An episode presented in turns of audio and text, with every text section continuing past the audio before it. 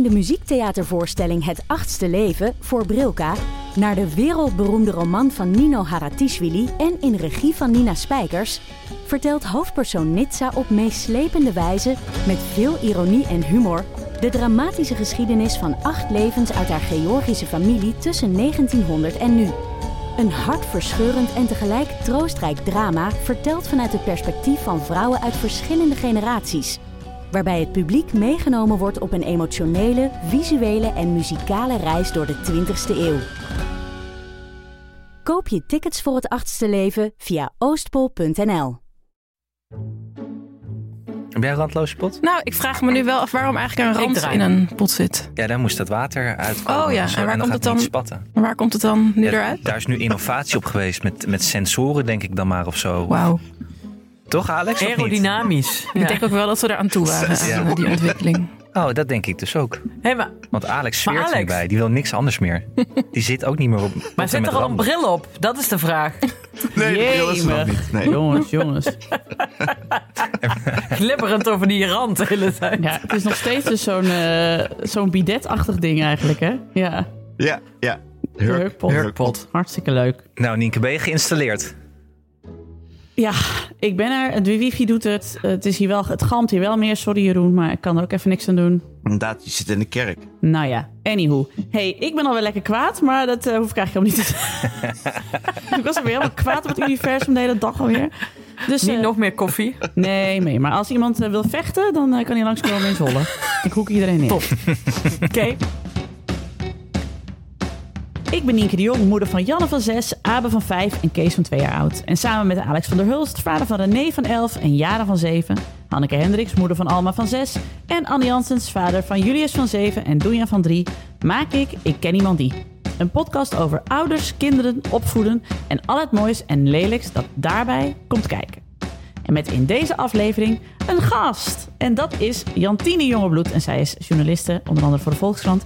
En zij heeft eh, recentelijk een prachtig mooi boek geschreven. En dat heet Soms wil ik een kind. Waarin ze uitzoekt ja, of ze nou een kind wil, ja of niet. En wat, wat voor leven laat je achter als je er wel een krijgt. En wat voor leven maak je niet mee als je er wel eentje krijgt. Nou, daarover gaan we het hebben.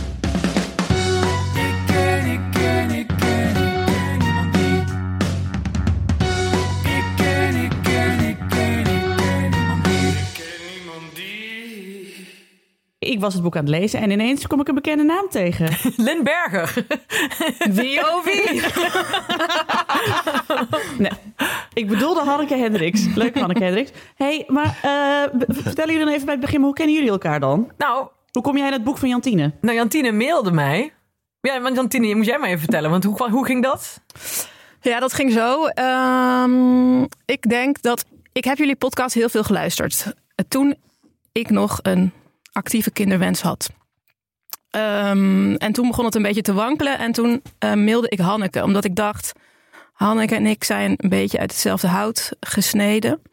Eh, en als Hanneke mij misschien even advies kan geven... of ik nou een kind moet krijgen of niet... misschien eh, is dat handig. Dan hoef ik het zelf niet te beslissen. Ja, volgens mij vooral omdat ik best vocaal was over het feit dat ik dat, ik dat helemaal niet per se zo leuk vond de hele dag. Vooral in het begin. ik denk dat het, dat het kwam door een specifieke aflevering waarin jij vertelde dat je bezig was met het IVF-traject. En zelfs tijdens dat traject nog twijfelde of je het eigenlijk wel zo zeker wist en echt wilde. En dat herkende ik. En toen eh, heb ik Hanneke gemaild. En daar kreeg ik een hele leuke reactie op. Ja. En toen, Wat, wat mailde jij, Hanneke? Want wij hebben het gelezen in het boek. Maar voor de mensen die het boek soms wel een keer nog niet hebben gelezen. wat ik toen terug heb gemaild. Nou ja, wat ik terug heb gemaild is dat het, eh, dat, nou, eigenlijk precies wat jullie ook wel weten. Het grappige is, is dat ik mij dus helemaal niet meer kan herinneren dat ik gezegd heb dat ik het niet leuk vond in het, in het eh, dat is een IUI-traject trouwens. Hm. Eh, ehm, maar dat is wel grappig. Ja, want volgens mij twijfel is volgens mij ook wel altijd iets dat er altijd wel bij hoort in het leven, altijd. Maar ehm, volgens mij, ik heb toen teruggemaild dat ik het inderdaad dat, het, dat, het, dat je heel veel vrijheid kwijt bent, maar dat uiteindelijk dat het ook wel maakt dat je veel minder navelstaarderig wordt. En dat je ook, omdat, juist omdat je je werktijden moet indelen eh, met ehm, eh, op kinderdagverblijftijden, is dat je ook vaak veel efficiënter werkt, vond ik. Want vaak blijf je dan nog hangen in het, ah ja, ik doe het anders vanavond wel. Of, eh, oh, ik, weet je wel. Terwijl als je eenmaal een kind hebt, ben je veel meer gebonden aan bepaalde tijden. En dat vond ik ook wel best wel verfrissend. Dus eigenlijk was het best een zakelijke. Het was geen zakelijke mail, maar wel een zakelijke antwoord. Van- Ja, eigenlijk was het misschien een soort wiskundige formule die onderaan de streep positief was. Je, volgens mij zei je dat een kind jou vooral ook meer focus bracht. Ja. En meer helderheid over wat je wilde en eh, wat je met je tijd eh, ja, moest doen. En je eigen gezeik is gewoon niet meer zo interessant. Dat vond ik zelf ook Ja. wel fijn. Want ik kon altijd wel enorm eh, lopen malen over dingen. Soms als ik sommige kinderloze vrienden soms hoor zeuren, dan denk ik wel eens, oh ja, dat heb ik eigenlijk helemaal geen last meer van. ja. maar goed, maar ehm, en, Je krijgt wel weer andere gezeur voor terug, Hanneke. Dit moet je er wel even eerlijk bij zeggen. ja, maar dat is dan iemand bedoel- anders een gezeur. Dus dan kun je dan wel dan kun je iemand anders de schuld geven. Dat is altijd fijner dan jezelf de schuld geven. Je bedoelt je kind. Ja, tuurlijk. Ja, maar ik bedoel, nee, maar even als we deze podcast even nemen. Alex is vader van twee kinderen. Ik kan nog steeds over heel veel dingen zeuren die Ja, niks met zijn kinderen zo. te maken hebben. Ja, dat is ook zo. En je, Dat is, heeft hij echt zijn, zijn verdienmodel van gemaakt. En je, en je leven wordt toch op een gegeven moment ook wel weer een beetje hetzelfde. Volgens mij zei ik dat ook in die, of hebben wij daar gewoon over gepraat? Ja, dat staat ook in het boek. Van, eh, dat je dat verhuizen naar. eh, dat het een beetje voelt als emigreren naar Vietnam. Ja, ja, niet dat ja, ik ja, weet ja. hoe dat is. Maar, Ja. maar dat je uiteindelijk neem je jezelf toch mee. Dus uiteindelijk wordt het ook wel weer normaal. Ja. En dat is. Hebben jullie ook eh, afgesproken? Nee, we hebben elkaar laatst op het boekenbal eh, voor het eerst in levende lijven ontmoet. Ja, en Jantine mailde mij elk jaar daarna met een soort update. omdat je toen al met dit boek was begonnen. Want, Ja, ehm, Ja, dat klopt. eh, want dat ligt nou Wanneer, een boek. wanneer mailde jij Hanneke dan? ja, wanneer mailde ik jou, Hanneke? Ik denk dat het in 2018 of 2019 eh, was. Dus wel 2018. vier, vijf jaar geleden. was Oh nog ja. voor corona. Vijf jaar geleden. Ja, Ja, goede oude tijd. de goede oude tijd. Want er ligt Ja. nou een boek. Gewoon. Ja. En Ja, soms ja. wil ik een kind. Want ehm, eh, ik ben niet de enige die je opvoert in het boek. Je, je hebt heel veel mensen gesproken. Eh, maar kun je eens vertellen, want dat vroeg ik me af toen ik het aan het lezen was. Hoe, want het is, eh, hoe, hoe, hoe kwam je bij het idee om dit allemaal te gaan bundelen? Zo, zoveel denkrichtingen eigenlijk over het idee van waarom je wel of niet een kind zou willen. Ik denk, ik denk dat toen ik met dat boek begon, mijn, mijn twijfel nogal vaag en abstract was. Ik, ik kon er zelf niet zoveel woorden aan geven waar die twijfel uit bestond. Ik wilde soms wel een kind en, en soms niet. En dat wisselde een beetje, die, die, eh, eh, die percentages van wel of niet. Ehm, maar ik kon eigenlijk niet zo goed aan mezelf uitleggen waar nou dat verlangen enerzijds uit bestond en anderzijds waar die twijfel en ook dat nee ehm, antwoord eh, ja, wat, wat dat eigenlijk inhield.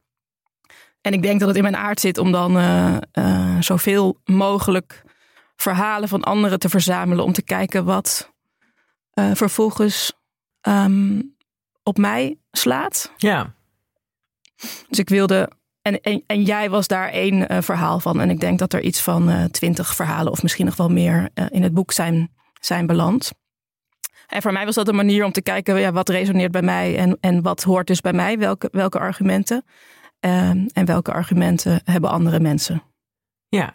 Want kun je, eens, kun je eens een beetje aan de luisteraar vertellen hoe, eh, hoe jouw weg ging? Qua. Ja, dat kan ik. dat is nogal, dat is nogal een vraag, want dat is nog. Je het boek eigenlijk Mijn lezen. roerige weg. ja. Ja.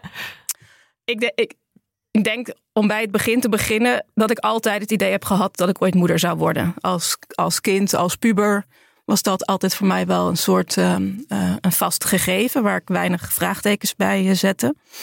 Ehm, en toen ik mijn man eh, ontmoette, was dat ook altijd iets waar we met z'n tweeën niet al te, heel, niet al te veel woorden aan vuil maakten, maar ehm, nou wat wel altijd een soort zekerheid was. Eh, op een gegeven moment gingen wij trouwen en eh, hadden we een huis gekocht. En toen leek het gewoon ook helemaal in, in het volgende stappenplan de stap te zijn dat we zouden proberen om eh, een kind te krijgen. En dat hebben we toen geprobeerd, maar ik ben uiteindelijk twee keer buitenbaarmoedelijk zwanger geweest. Dus dat betekende dat er een embryo in mijn eileider groeide in plaats van in mijn baarmoeder. En dan heeft dat geen kans van slagen. Dus ik ben de eerste keer geopereerd en de tweede keer eh, moest het op een andere manier worden eh, verwijderd. En na die tweede eh, zwangerschap moesten we eigenlijk verplicht negen maanden op het wachtbankje plaatsnemen om mijn lijf de tijd te geven om weer helemaal te herstellen. Ja. Dus wij mochten negen maanden lang niet een nieuwe poging wagen. En eigenlijk achteraf gezien is in die, in die tijd van dat wachten bij ons allebei de twijfel ontstaan. En ik denk dat dat, ehm, nou, dat had met heel veel dingen te maken, maar onder andere met het feit dat er inmiddels om ons heen vrienden van onze ouders eh, waren geworden. Ehm, en toen dachten wij. Oh.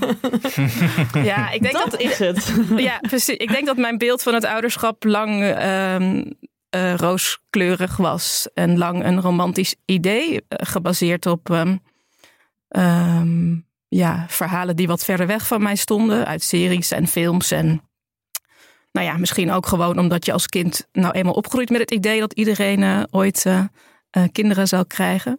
En opeens in die tijd werd het veel concreter wat het ouderschap in elk geval van jonge kinderen Mhm. in de dagelijkse praktijk inhoudt. Dus daar begon een beetje het wankelen. Ja, ik denk dat dat wel nou herkenbaar is voor veel mensen die net een baby hebben. Laat ik het zo zeggen. Ja, of die deze podcast luisteren. We hebben, we hebben die eh, reacties ook wel gehad. Hè? Dat mensen zeggen van ja, ik luisterde je podcast en toen wist ik zeker dat ik een kind wilde. Maar we hebben net zoveel Ja. reacties een beetje gehad. Mensen zeiden ja, we hebben je podcast geluisterd, maar nou wil ik echt geen kind meer. Dus ik, ja, ik snap het wel. Het is ook, eh, het is ook makkelijker om er negatief over te zijn dan om er positief over te zijn. Of tenminste, ja. Maar wat waren dat Nou, voor... we waren volgens Ja. mij wel negatiever toen onze kinderen jonger waren. Ja. over het algemeen. Ik vind het wel een Ja. wereld Ja. van Dat is verschil. gewoon de moeilijkste periode volgens mij die er is in je, in je leven. Mhm. ja. Qua Ja, en vermoeidheid. Maar ook qua gewoon waar je zelf bent. Dat je het ook allemaal nog moet uitvinden. En vaak in een soort tweede of derde carrièrepadbaan zit. Waarin je druk hebt allemaal. Ja, ik, want ik heb dus best wel veel naar jullie podcast geluisterd in die, in die periode in 2018, 2019. Toen ik nog wel eh, zeker wist dat ik moeder wilde worden. En ik herinner me wel dat, dat het eh, vaak ging over slaapgebrek en eh, gedoe. En relaties die eh, denk ik ook eh, eh, soms meer uitzoeken waren. Ehm, en volgens mij is het ook, het is ook een beetje ehm, eh, ingewikkeld dat, denk ik, de, de mooie kanten van het ouderschap gewoon minder beeldend te vertellen zijn aan de hand van hele concrete voorbeelden. Dat was in elk geval een beetje mijn conclusie toen ik er beter over na ging denken waarom die ouders in mijn directe kring mij zo hebben afgeschrikt. Want wat staat daar dan in? Waren die zelf ook niet zo blij? Of was het meer dat ze wel blij waren, maar dat jij het zag en dat je dacht... Jezus, dat wil ik eigenlijk niet. Nou, die waren wel. Nou, blij. Ik weet niet of blij het goede woord was, maar die waren wel blij hoor dat ze ouders waren Ja, ja, ja. geworden. Maar die vonden het ook heel zwaar en heel ingewikkeld. Eh, eh, en ook heel eh, saai, bijvoorbeeld. Ehm, ja, en ik, ik, als je als kinderloze tussen een groep vrienden staat die kinderen hebben gekregen, dan ja, zie je vanaf een afstand wat de impact is. En ehm, ja, veranderen natuurlijk vriendschappen ook. Ja. Ja, dus er was veel aan de hand. En dat was eigenlijk de aanleiding voor mij om te denken: God, waar begin ik eigenlijk aan? En eh, zou een alternatieve weg eh, misschien ook bij mij passen?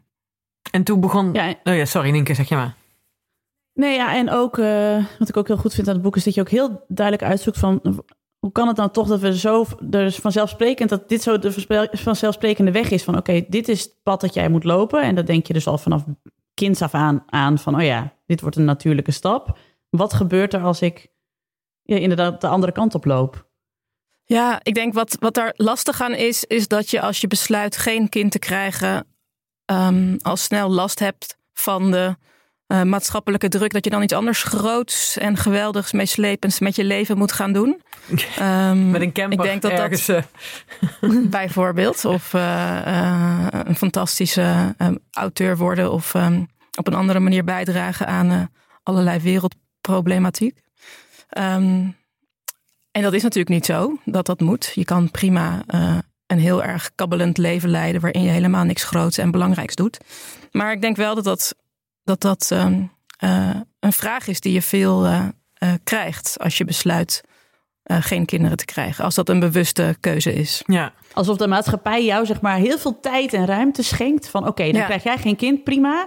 Maar Ja. met alle tijd en energie en geld die daarmee vrijkomt, Ja. moet jij iets van betekenis gaan doen. Ja, Anders- je mag het niet verkwanselen, Jantine, doe het voor ons. precies. Ja. Ja. we staan je vanaf de kant uit te zwaaien. Maar dat is dan... hetzelfde gevoel als dat wanneer je kinderen plots een dag onder de pannen zijn. En je bedenkt, ik moet nu iets met deze dag doen. Ja, en dan, dat je dan toch gaat Netflixen op de bank. Verlamd. Verlamd. Ja. Te veel. Wat ik me afvroeg, wat kun je onder woorden brengen hoe- hoe eh, als, als je naar die vrienden luisterde met hun kinderverhalen, wat voelde je dan zelf eigenlijk? Had je daar een bepaald gevoel Ja, bij? ik denk- of Ja, niet? ja Of- heel veel gevoelens. Ik denk dat het vooral ehm, een gevoel van beklemming was.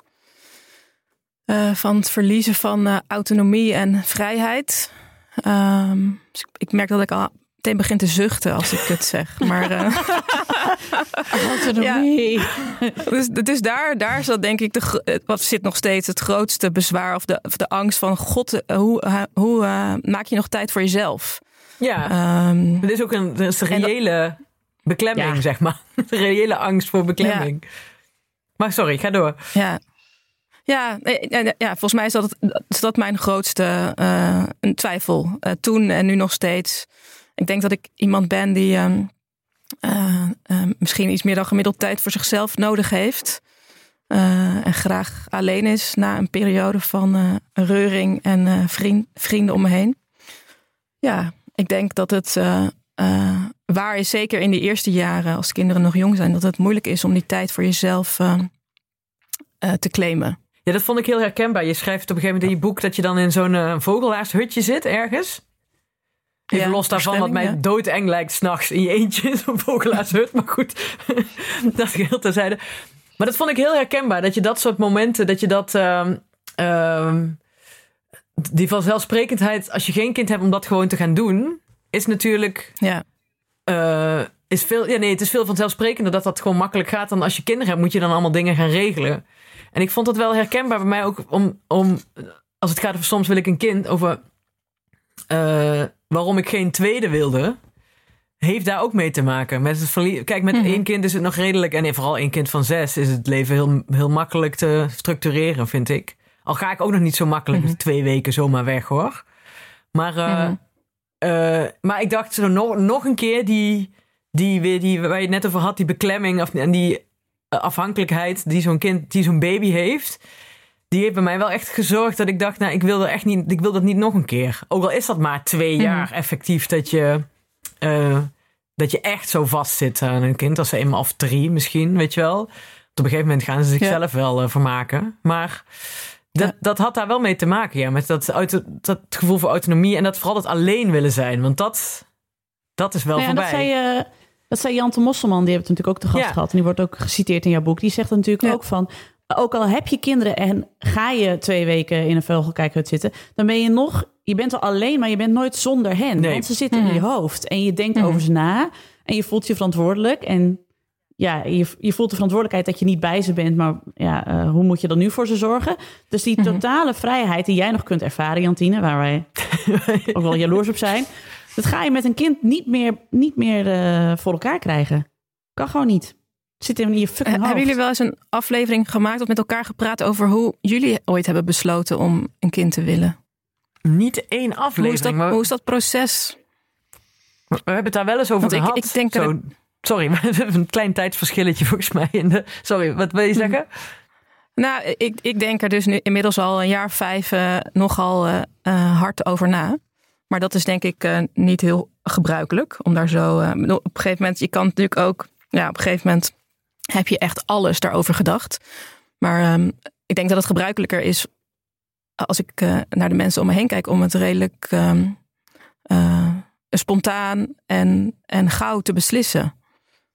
Hoe is, hoe is dat Ja. bij jullie gegaan, vroeg ik me af. Alex, was het bij jou? Ehm, de eerste was een heel erg een eh, eh, wens van Cynthia in die zin van dat ze het heel erg voelde. Eh, hormonaal ook. En ook dat ze echt een soort pijn had als ze een zwangere voorbij zag lopen. Dat ze dacht, oh, zij wel en ik niet. Dus dat was heel sterk. De tweede was meer mijn wens. Toen had zij het wat minder. Ook omdat het eerste allemaal wel wat heftig was. Oh leuk. ja. Ja, dus zo ging dat. En er was dus weinig, niet superveel over nagedacht of zo. Dat is redelijk op intuïtie en gevoel gegaan allemaal. Denk je dat als jullie er een paar jaar over hadden moeten doen, dat je dan was gaan twijfelen, Alex? Ja, dat weet je niet, hè? Ja. Nee. Nee, dat weet ik niet. Ik vind het in dit geval, ik dacht het ook in het, met het boek zo lastig. Je weet niet zo goed wat het, hoe het is om je voor te stellen hoe het zou zijn als het eh, niet, eh, wat je had, niet zo dat, dat ja, niet dat is ook zo. Eh, als wij zeggen hoe was je leven geweest zonder kinderen, dan kijk je alleen terug naar die tijd dat je Ja. veel jonger was zonder kinderen. Dus je stelt je ook niet voor hoe het is als je ouder bent op deze leeftijd zonder kinderen. Nee, dat is ook Omdat zo. je dat niet kan. Anne, wat wilde jij zeggen? Eh, ik wilde aan Alex vragen of hij er eh, wel eens met vrienden over heeft gepraat. Of zij vader wilde worden. Ja, ehm, nee, niet mee. ik heb er wel over gepraat, maar vaak dat eh, toen ik al vader was, dat eh, mannen of vrienden aan mij vroegen van eh, hoe weet je dat zeker en hoe weet je dat dan en wanneer ben je wat zei je klaar dan? Kun je dat ooit echt zijn?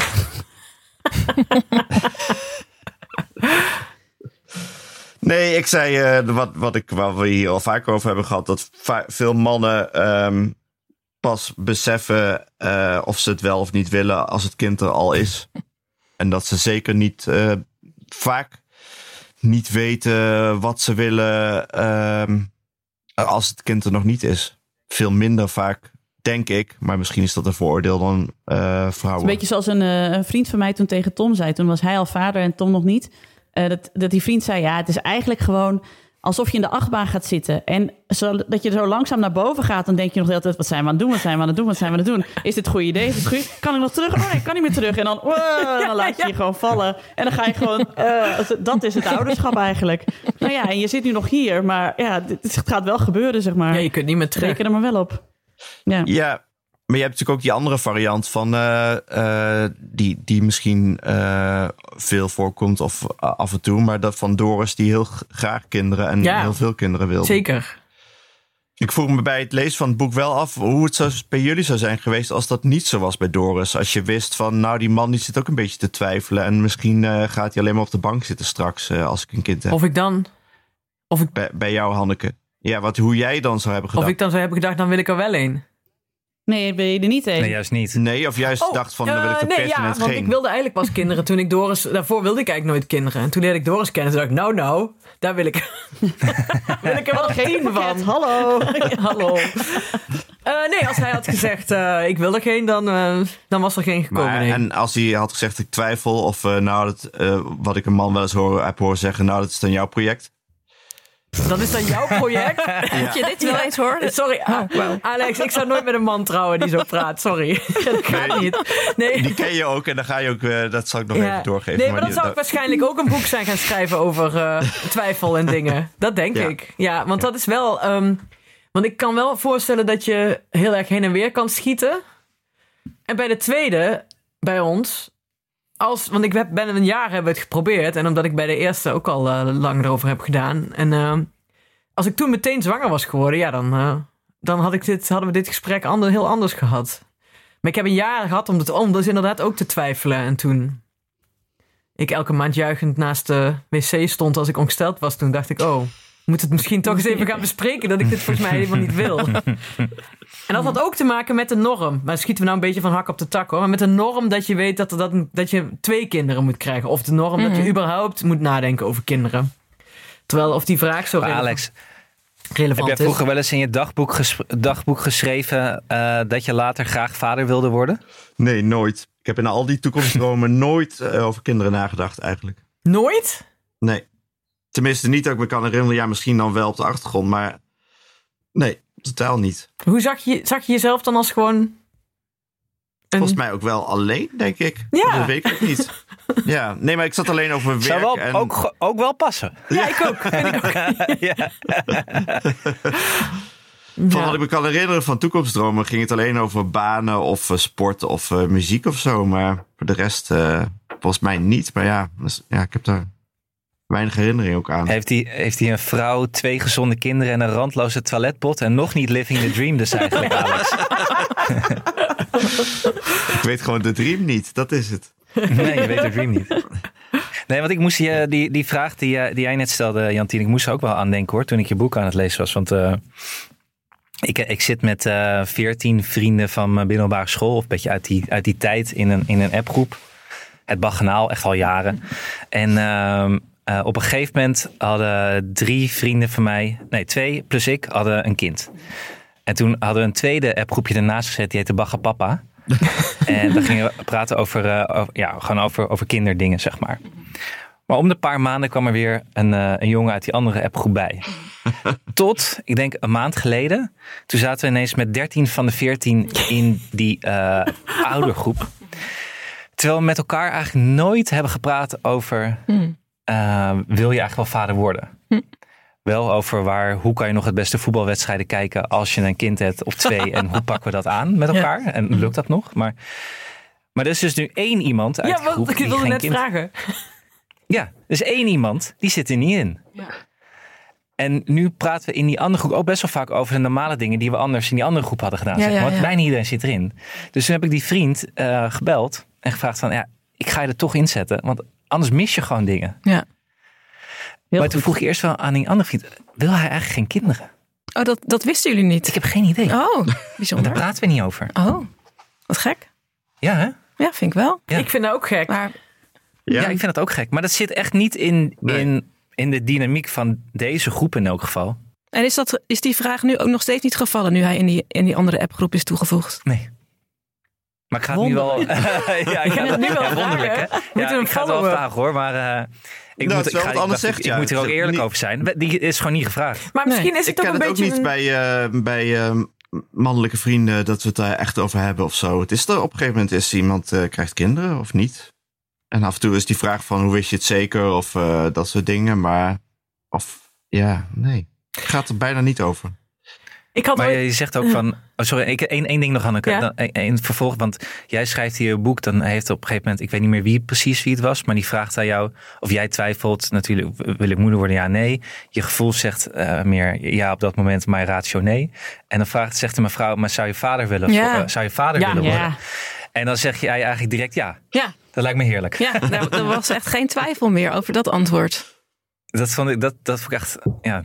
Ja, vond ik een Toen beetje moest ik even het boek even wegleggen. Ja, vond ik ook wel pijnlijk Oh eigenlijk. ja. Ja? Ja, wel. Want toen moest ik dus ook denken aan van ja, voor Ja. dus aan die appgroep en dat Ja. het voor ons dus allemaal kennelijk best ja, normaal of Ja. gewoon te doen of gewoon een, Ja, precies. een, een voortvloeiende gang van gebeurtenissen is geweest. Er werd op een gegeven moment ook weer één vader. Ja, hey, ja. top. Ja. Kom bij de groep. jongen. Ja. Van harte. Ja. Je nog steeds vader Ja, maar- willen worden? Ja, maar het is natuurlijk ook een, ja, het is een, het is een vraag die aan de ene kant veel betekent, denk ik. Omdat het iets zegt over het verschil tussen mannen en vrouwen. Niet alleen in romantische relaties, maar ook denk ik in hoe we als samenleving naar ze kijken. Maar tegelijkertijd is het natuurlijk ook een gekke vraag. Want die vraag zou ik alleen maar met ja beantwoorden als het betekent dat ik in een heteroseksuele relatie zit met een vrouw die heel, heel graag kinderen wil. En die dan dus het gros van het ouderschap op zich neemt. Je zou niet vader willen worden met een andere vader. Eh, nee, volgens mij, volgens mij werkt het zo niet. Nee. Nee, want dat zo is bij ons. Ik heb wel eens voor de grap tegen Doris gezegd van... eh, nou, weet je, een tweede, als jij alles doet... Flesjes, s'nachts opstaan en je neemt drie maanden vrij van de praktijk... en dan kan ze, dan- hij of zij daarna naar de BSO of naar de, het kinderdagverblijf.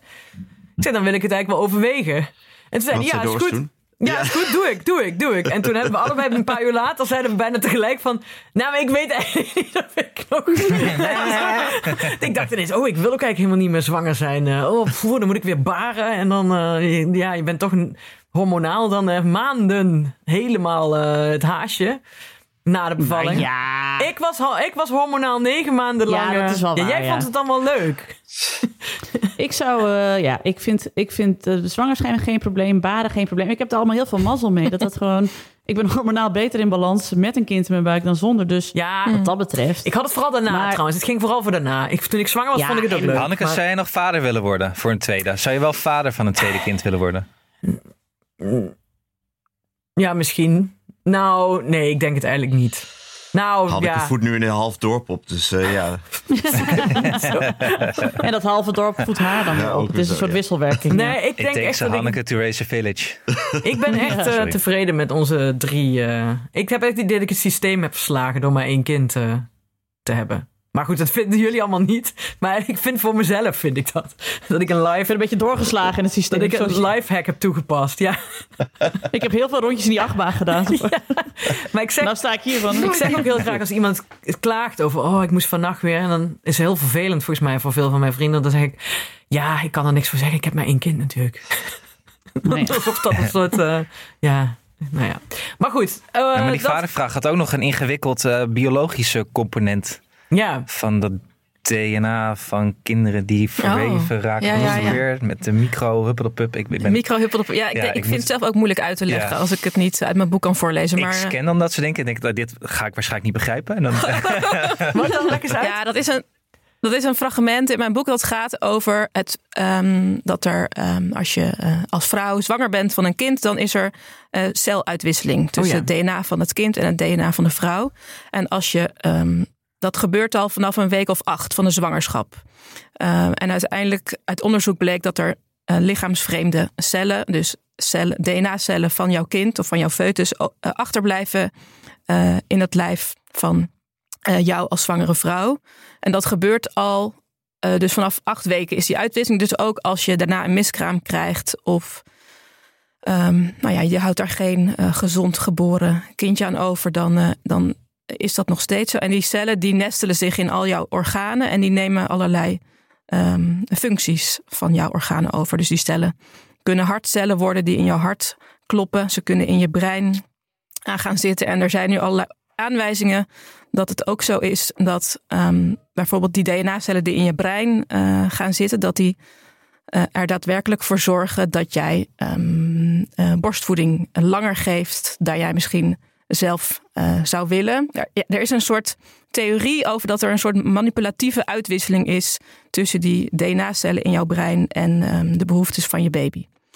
Goed, dat is denk ik wat jij bedoelde met Ja. het ontzettende biologisch Ja. verschil tussen vaders en moeders. En hoe ver dat eh, ook kan gaan. Dus dat het Ja. inderdaad niet alleen maar te maken heeft met dat je als vrouw negen maanden zwanger wordt en, eh, en, en bevalt. Maar dat er ook daarna nog eh, Ja. eh, van alles doorwerkt in je lijf. Ik probeerde aan de hand van die theorie nog een eh, theorie op te zetten.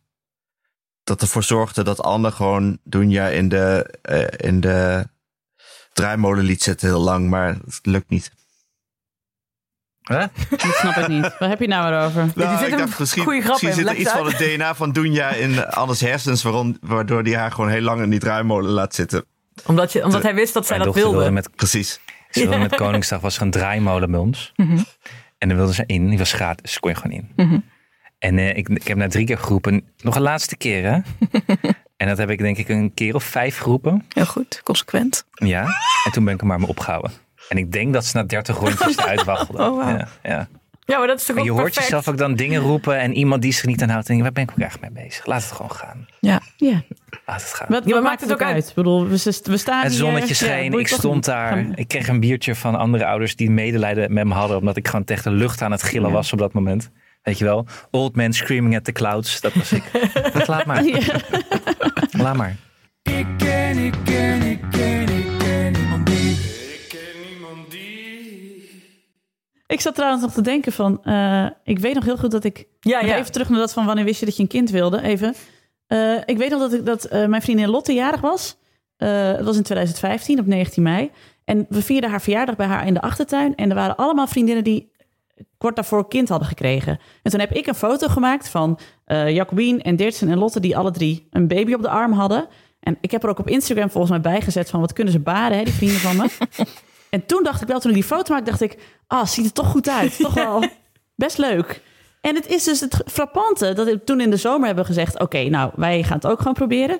En dat ik dus exact... Ik ben op 19 mei 2016 bevallen van Janne. Dus exact een jaar later dat ik die foto maakte... en eigenlijk voor het eerst dacht... oh ja, nou, dit zie ik mezelf nou ook wel doen. Ik ben er volgens mij wel klaar voor. Een jaar later, bam. Dat is toch absurd. wel heel erg- heel erg de jong. denken. Dus planmatig. even nadenken. Precies een jaar. Ik wil het nu. Verplannen. Ja, dus nu vieren Jan en Lotte altijd een verjaardag samen. Maar goed, dat Maar- maar gezegd dan- hebbende. Maar eh, eh, Anne, wa- wanneer wist jij het dan? Of was, ging het zoals bij die groep? Dat jij ook gewoon een beetje erin stiefelde? Het ouderschap. Nee, ik had altijd echt wel een beeld in mijn hoofd dat ik graag eh, kinderen wilde. En ook dat ik eh, redelijk jong kinderen wilde. Ik denk nou ja, jonger dan dat ik nu ben geweest. Omdat ik, eh, ja, ik, ik heb best wel lang, eh, ook in middelbare school en later toen ik studeerde, op twee, eh, op twee mannetjes opgepast. Het waren zoontjes van een vriendin van mijn ouders. En dat vond ik gewoon echt het einde. Vond ik zo leuk. En daar, daar was ik ook goed in. Er zijn twee dingen die mensen ooit tegen me hebben, hebben gezegd wat ik moest worden. Er heeft ooit iemand op een middelbare school tegen, gezegd, tegen me gezegd dat ik absoluut leraar moest worden. En eh, dat ik eh, vader moest worden. Wauw. Omdat ik, gewoon, eh, ik vond het gewoon leuk om met die, met die jongetjes te spelen. Ik was ook goed in, in, in, verzorgen, bleek. Dus ja, dat ging wel. Dat vond ik leuk. En ik heb, weet ook het exacte moment of waar ik was toen ik bedacht dat ik vader wilde worden, maar dan nu echt, zeg maar. Ik weet het jaar niet meer, maar ik weet dat ik op mijn fiets op de Dam in Amsterdam voor stoplicht aan het wachten was. Dat is goed. Nou ja. Dat ik dacht, nu is het al tijd. En toen kwam het als een soort flits. Zo. Ja, nu is het al tijd. Dit is Ja. het. Ja. En dat ik me ook realiseerde dat als het niet zou lukken, dat ik het heel vervelend zou vinden. Dat hoort er eigenlijk ook bij. Dat ik het, als het, dat ik het gemis heel erg zou vinden. Mhm. Dat weet ik nog dat ik dat voelde. Ik dacht van, eh, oh, ik wil dit en ik wil dit wel echt. Want ik zou het vervelend vinden als ik geen kinderen zou hebben. Later, als ik groot ben.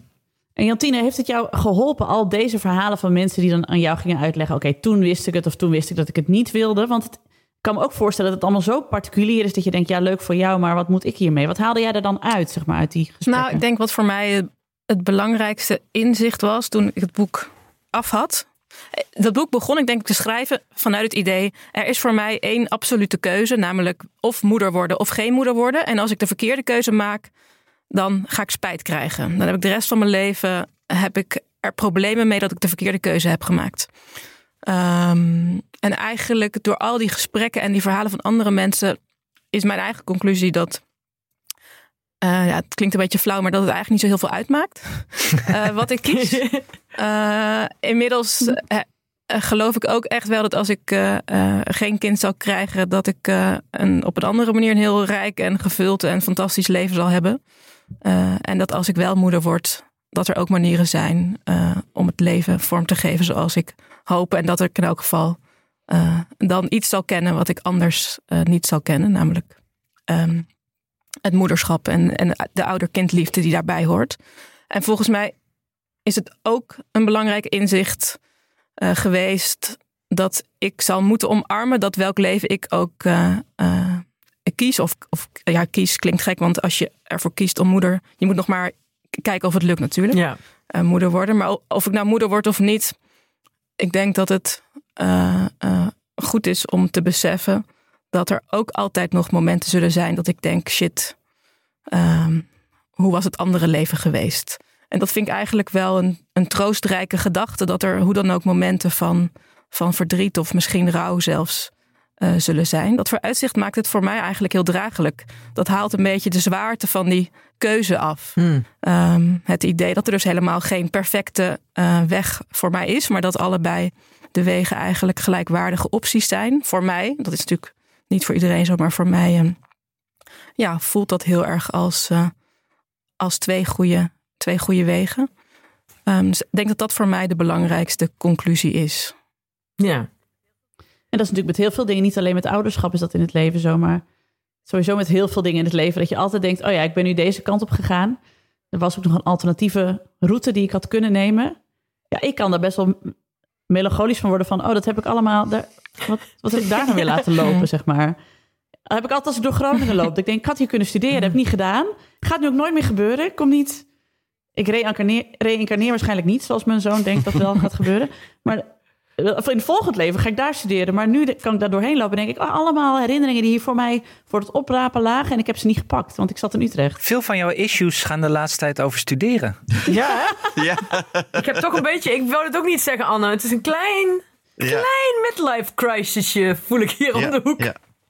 Ja, hallo, wat denk je? Als ik nu nog niet in een midlife zou zitten... wat Nee. moet er nog meer gebeuren om wel in ook midlife te komen? Maar Ja. het gevoel herken ik, dat herken ik eigenlijk bij iedere reis bijna. Maar eigenlijk bij bijna, ja, reis, een stad van in, in een ander land. Hier had ik kunnen wonen. Wat doen al deze mensen? Had ik het ook niet kunnen doen? Hmm. Andere beroepen, andere dingen.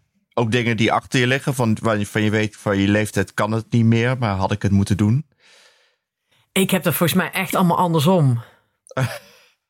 Ja? Ja. Wat dan? Nou, gewoon, ik, maar ik, ik was ook best, ik was 36 toen ik eh, Alma kreeg. En ik heb eigenlijk altijd in het café gewerkt. Ik heb een miljoen vriendjes gehad. Ik heb ook in het buitenland af en toe gewoond. En op een gegeven moment dacht ik, eh, tien studies gedaan trouwens. En op een gegeven moment dacht ik, eh, ja, ik ben eigenlijk, ik heb het eigenlijk wel al gezien allemaal. Dus ik heb zeg eens dat ik omgekeerde FOMO heb. Maar Weet je, je als dan, iemand zegt, oh ga je mee naar dit? Zeg ik altijd, ik wil op de bank voor de kachel.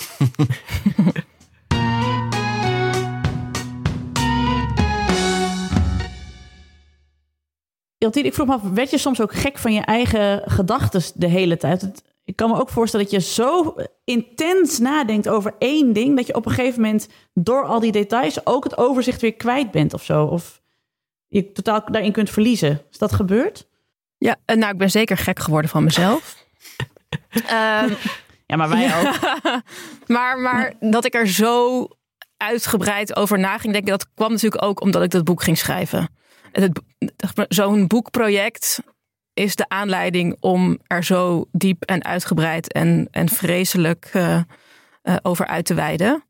Eh, dat had ik hopelijk niet gedaan als dat boek er niet was geweest. Ehm, maar, ik had, maar ik moet zeggen, nee, ik had niet het gevoel dat ik ergens het overzicht aan het verliezen was. Ehm, ik had juist wel het idee dat ik op een gegeven moment dacht: Oh, ik heb nu al deze ideeën en, en verhalen verzameld. En nu ga ik het een beetje zo zeven en kijken eh, wat er overblijft. En eh, ehm, ja, wat, wat bij mij hoort. Ja.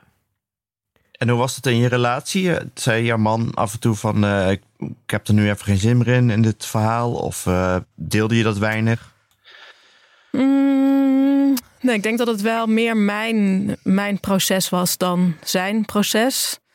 Het is, het is natuurlijk sowieso, ja, het is sowieso verve- Ik denk dat ik, volgens mij was ik 33 toen ik eh, ehm, dacht van, oh, nu moet ik heel even aan de slag met dit onderwerp in plaats van dat ik het, eh, wat ik op dat moment aan het doen was, eh, nog jarenlang ga negeren.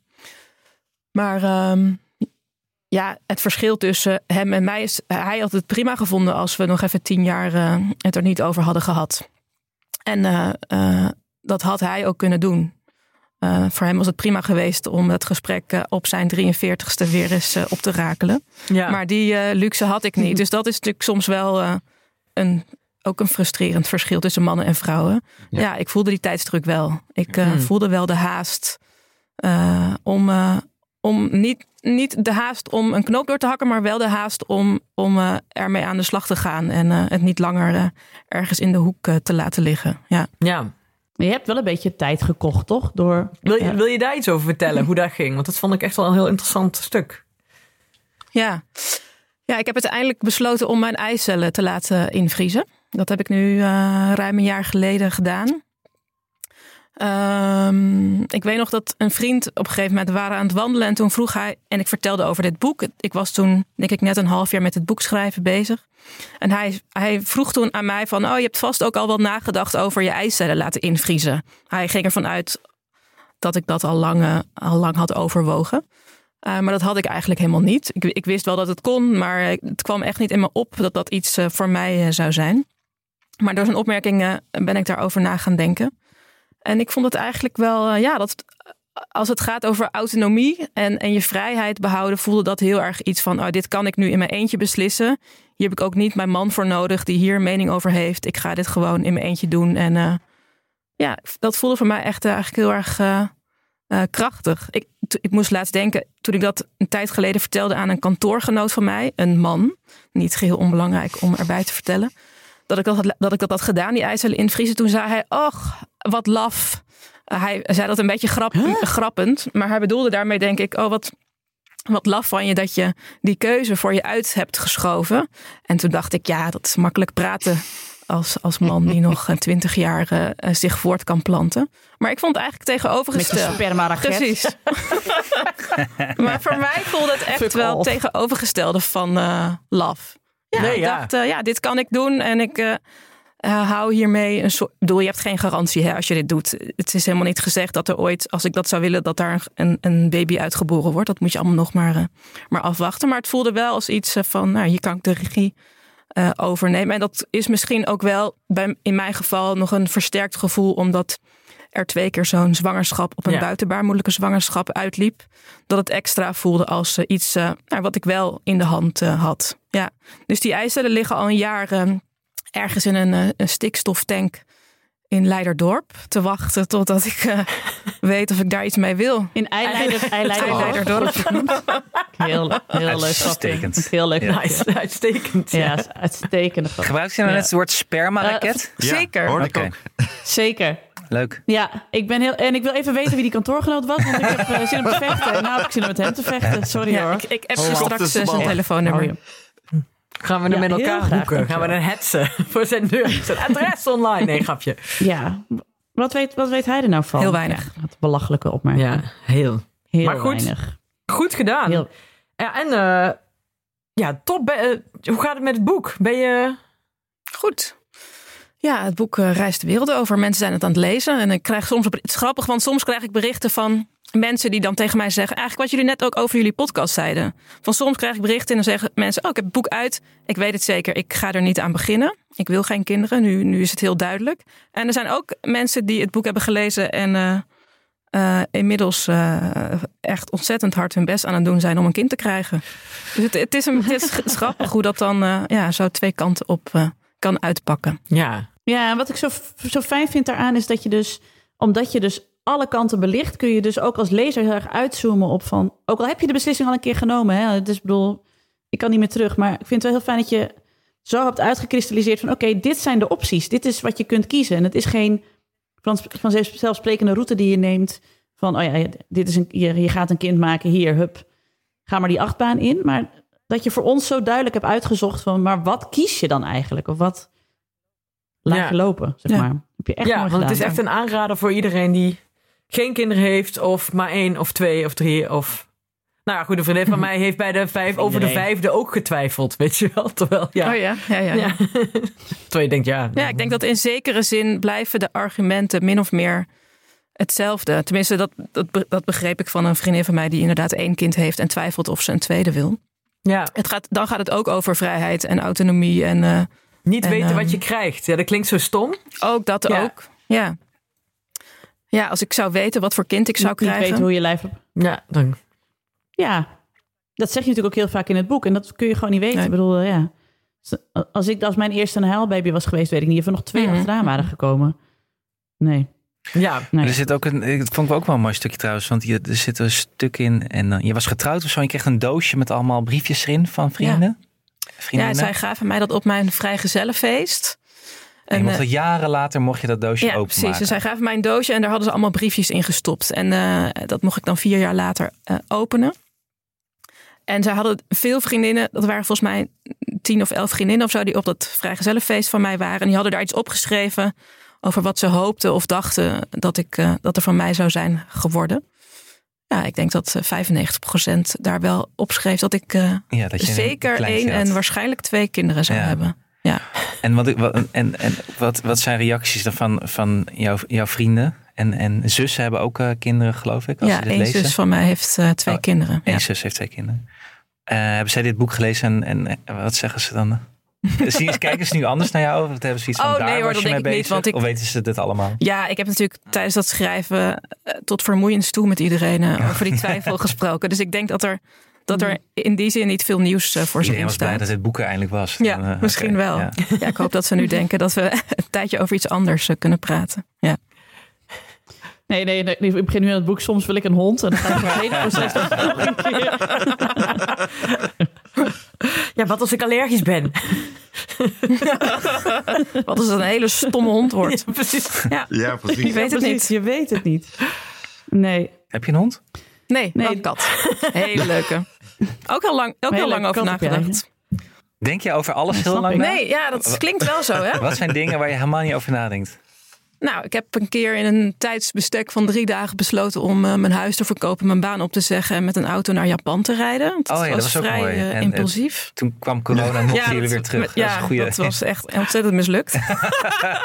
Misschien dat ik daarom nu sindsdien over alles beter nadenk. Omdat ik denk, god, maar er zijn dus allemaal factoren die je niet kan voorspellen. Zoals corona. Dat zou kunnen. Maar nee, ik ben eigenlijk van nature helemaal geen twijfelaar. Maar goed, niemand die dit luistert gelooft dat nu nog. Maar ehm, ja. Hebben jullie die reis nog ingehaald? Je- Naar Japan nee, maar dat, we hebben de auto nog, dus we wachten ons moment af. Mhm. Ja. Oké. Ik zou het doen. Jantine, dankjewel dat je er was. Dank, dank jullie. En succes met je, met je boek en met die hele boektour en het voorlezen en in gesprek gaan met eh, vrouwen met rammelende eieren, et cetera. Ja, dank jullie wel. Dit was hem weer. Dank aan mijn vaste tafelgenoten op afstand Alex van der Hulst, Hanneke Hendricks en Annie Janssens. De productie was ook in handen van Annie Janssens. De montage is gedaan door de getalenteerde Jeroen Sturing. Bedankt Jeroen. Mocht je ons iets willen vertellen, heb je een tip of een vraag of een opmerking, kom dan naar onze Vriend van de Show pagina. Voor een klein bedrag kun je vriend van de show worden, waardoor je ons de gelegenheid geeft om nog meer mooie afleveringen te maken. Op Twitter heten we @ikkenniemandie en ons mailadres is ik@dagennacht.nl. Dank voor het luisteren en tot de volgende.